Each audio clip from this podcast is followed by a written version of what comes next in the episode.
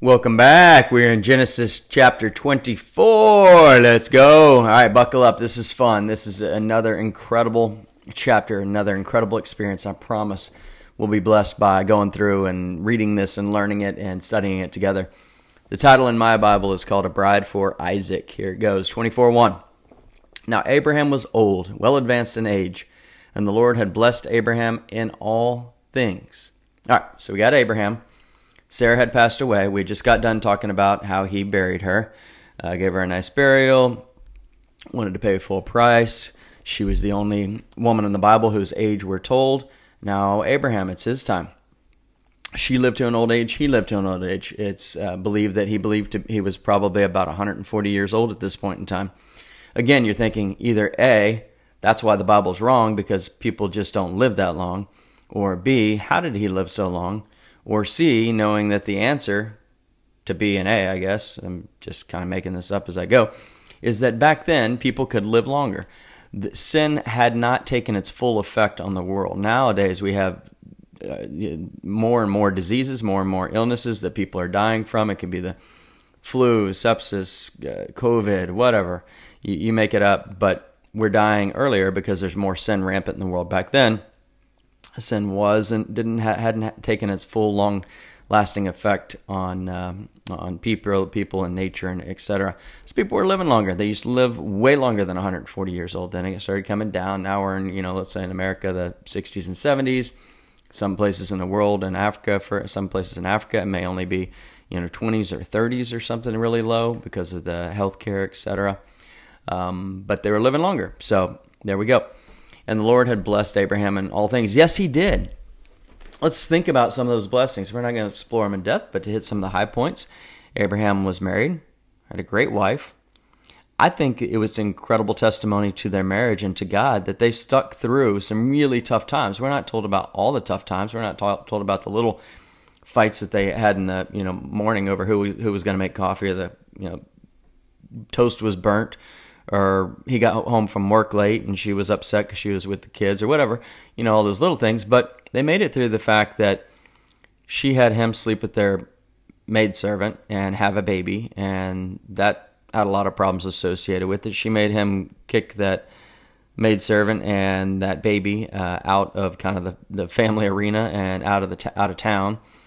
And they made it through that, and even she even went along with the lies of him telling people that it was his uh, sister rather than his wife. And they made it through all that. So they had a great foundation, it appears to me, in God and their marriage. And that's important, right? We've got to have that foundation. I've talked to you about how important it's been in my marriage. My marriage is not perfect. There's not a perfect marriage out there. We're different people. We're two people that God brings together as one, but He wants us to work through those differences. And, and just like when you come to Christ, you don't just come to Christ and say, everything's perfect. I'm never going to sin again. I'm never going to look back in the past and have any guilt, regret, remorse, whatever. I'm never going to look in the future. You're still going to struggle because you're in this temple, this body, this flesh that we live in that is, you know, rampant with temptation and sin and then just this, this flesh, right? And so we're being sanctified. We're conforming and becoming more like Jesus over time. Hopefully, that's the goal, right? If once you're justified, you're saved, and you're going to heaven. But you want to look more like Christ over time. But you're going to take steps back. I promise. I do, uh, and I hate it when I do. But God convicts me, and He's like, "Look at that. Let's not do that again. How about that?" Right? And then sometimes I do it again, and He's like, "Haven't we talked about this? Let's work on this." Right? And then I conquer one thing and go on to the, go on to the next. But uh, we still live in this flesh. But uh, Abraham had earthly wealth, and that's not something that we all want to say, well, I'm not blessed because I didn't have the earthly wealth like Abraham. It's just what God had for him, right? For some people, he has uh, earthly, what's the opposite of wealth?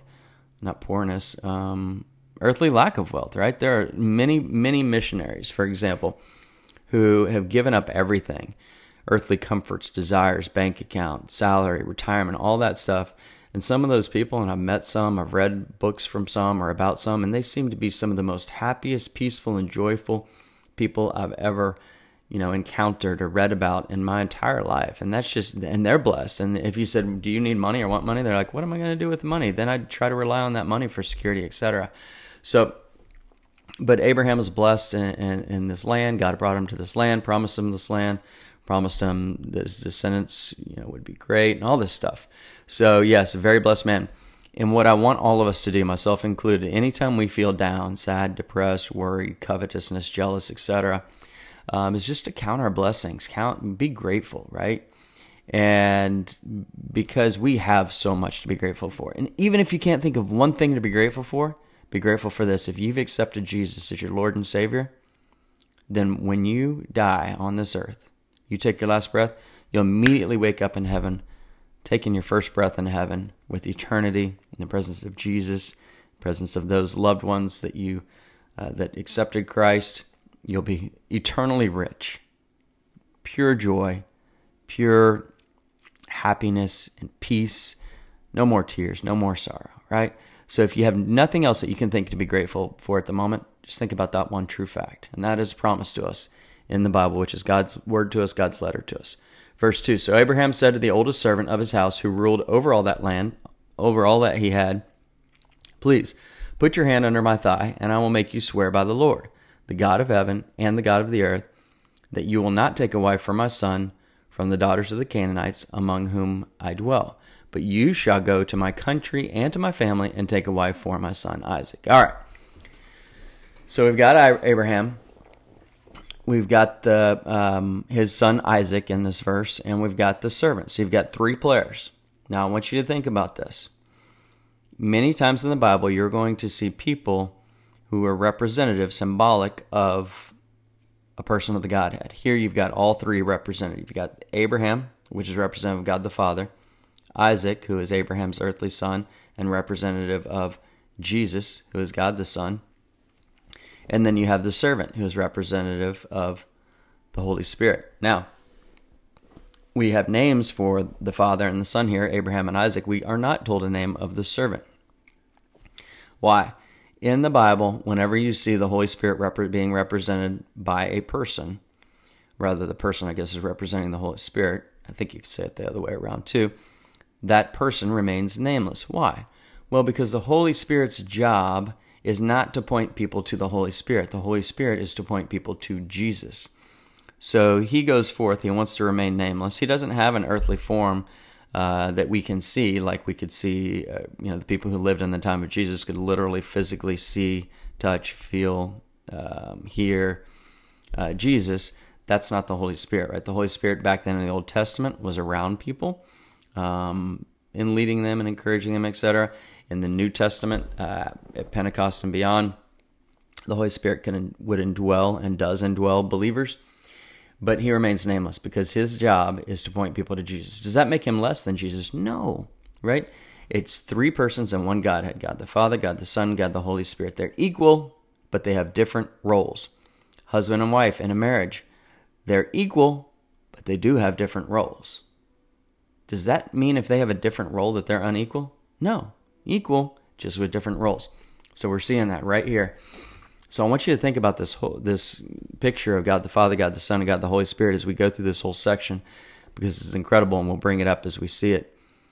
So he says to the oldest servant of his house who ruled over all that he had. So this old old servant was um, very important to Abraham, ruling over he had, and it's not like he just had like you know one rental home to look over or something he he had massive wealth. So this guy was uh, important to him. He must have been sharp and smart, and uh, he's tasking this person to go out and do something.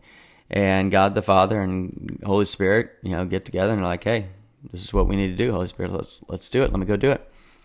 And he says, "Please put your hand under my thigh." Now, another word to uh, for thigh here is loin.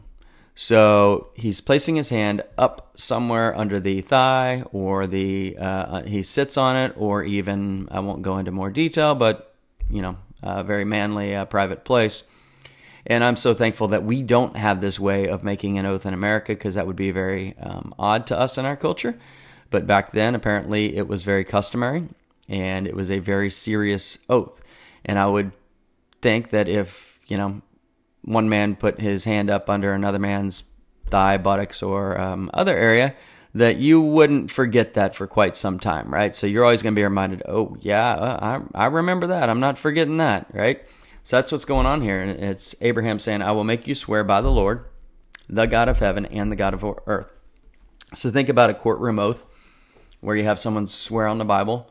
Um, I'm not sure they do this in all courtrooms uh, nowadays, and very sadly so, because that is the one truth uh, that's you know that we should live by. Uh, but everybody gets to choose whether it's their truth or not, and whether they declare it to be their truth or not doesn't change the fact that it is the truth. One plus one is two.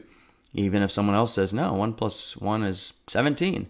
You can think that it doesn't make it true, but you can think that because you feel that way. But the truth is one and one is two, and the truth is there is a God. He created us. He communicated with us. He came to earth. He died for our sins and he gives us a way to eternal life to be with him. That is the truth. And so he's making him swear by the Lord, the God of heaven and the God of earth, right? God is in heaven. He's also on earth. God the Father is in heaven. He sent God the uh, Son, Jesus. He was here for you know 30, 33 years. And God, uh, the Holy Spirit, he sent permanently, essentially, at Pentecost to indwell the believers from that time forward and kind of be the glue that binds us all together in that one body of Christ, which is what he refers to us, which another name for that is the church. Okay, so he's saying, Don't get away from my son from this land, the daughter of the Canaanites, where I dwell. So they're living in Canaan, right? That's good. This is the promised land, a portion of the promised land. But who is living in the land of Canaan? It's the Canaanites. And we talked about this earlier in Genesis. The land of Canaan, I'm, I'm going to put it in simple English. Land of Can, land of Canaan, good. The people of Canaan, the Canaanites, bad.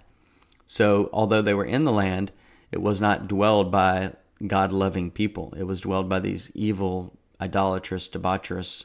Um, I don't know if that's a word or not. Debauchery-seeking, whatever people. Um, the Canaanites.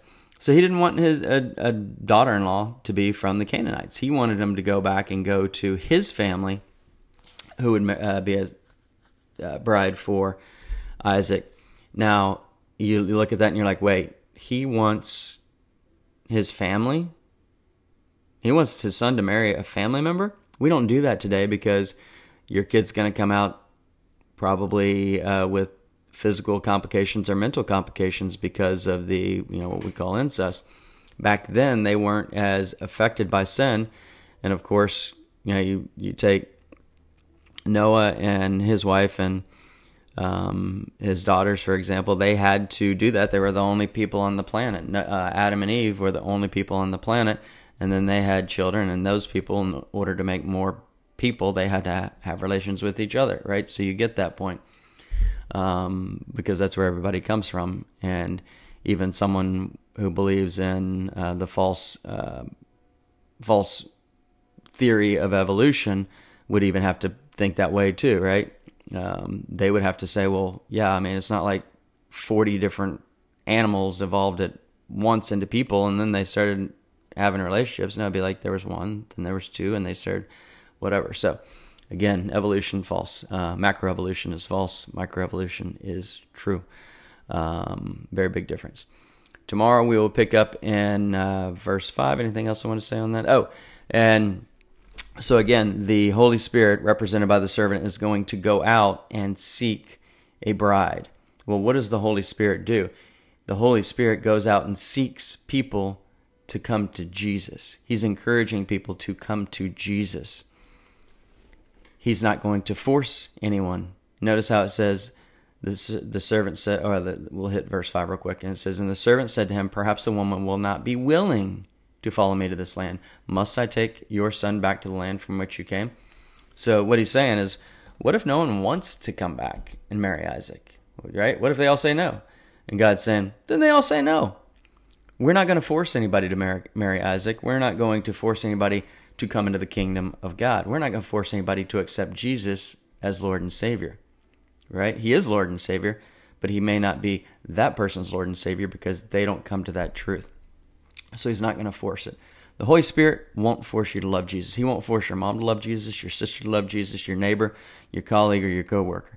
You know what he will do? He will work through you to be an example in deeds and in word to that person so that they can come to see the kindness of Christ through your kindness that they may want to choose him on their own. But the Holy Spirit will not force anybody to love him, just like you can't force your family member, your neighbor, your colleague to love Jesus. You can share with them and encourage them, bring them to church, help them understand the Bible, etc. that they may come to that decision on their own. And while we're talking about that, this is another reason why I think Calvinism is such a bad doctrine. Um, if you'll call it that, or you know what Calvinists believe is essentially they say you don't you don't have any choice. You don't get to come to Christ. He forces you to you know into His kingdom, and then you just happen to fall in love with Him or whatever. It's just uh, Calvinism is so out there. I don't I don't get it. Um, but this is another verse that I would show that Calvinist, which is no, you have to choose Jesus. It says, what if they're not willing? He's saying, then leave them, right? We can't force anybody to love Isaac, and we can't force anybody to love us. It's their choice. They must be willing. And you must be willing to accept Jesus. And if you've already accepted Jesus, wonderful. But don't hide that gift. Don't hide that present. Go out and share it with others. Lord, thank you for this incredible chapter. I'm so excited to go through it. I pray for everybody listening. I pray for myself. Help us not help us to know that we will make mistakes. We will sin. We will offend you. Convict us when we do, Lord. Lead us. Help us to stay away from that thing that that uh, hurts us. Help us to know that you love us and you have pursued us. And for those of us who have not accepted you, Lord, I pray that you would continue to pursue them and use believers around them to encourage them and strengthen them. And that together, us believers would sharpen each other as iron sharpens iron. And for anybody who's not a believer, Lord, I pray that you would help us to be stronger in our witness to them and greater in our love and our kindness towards them, Lord. All in your name. Amen.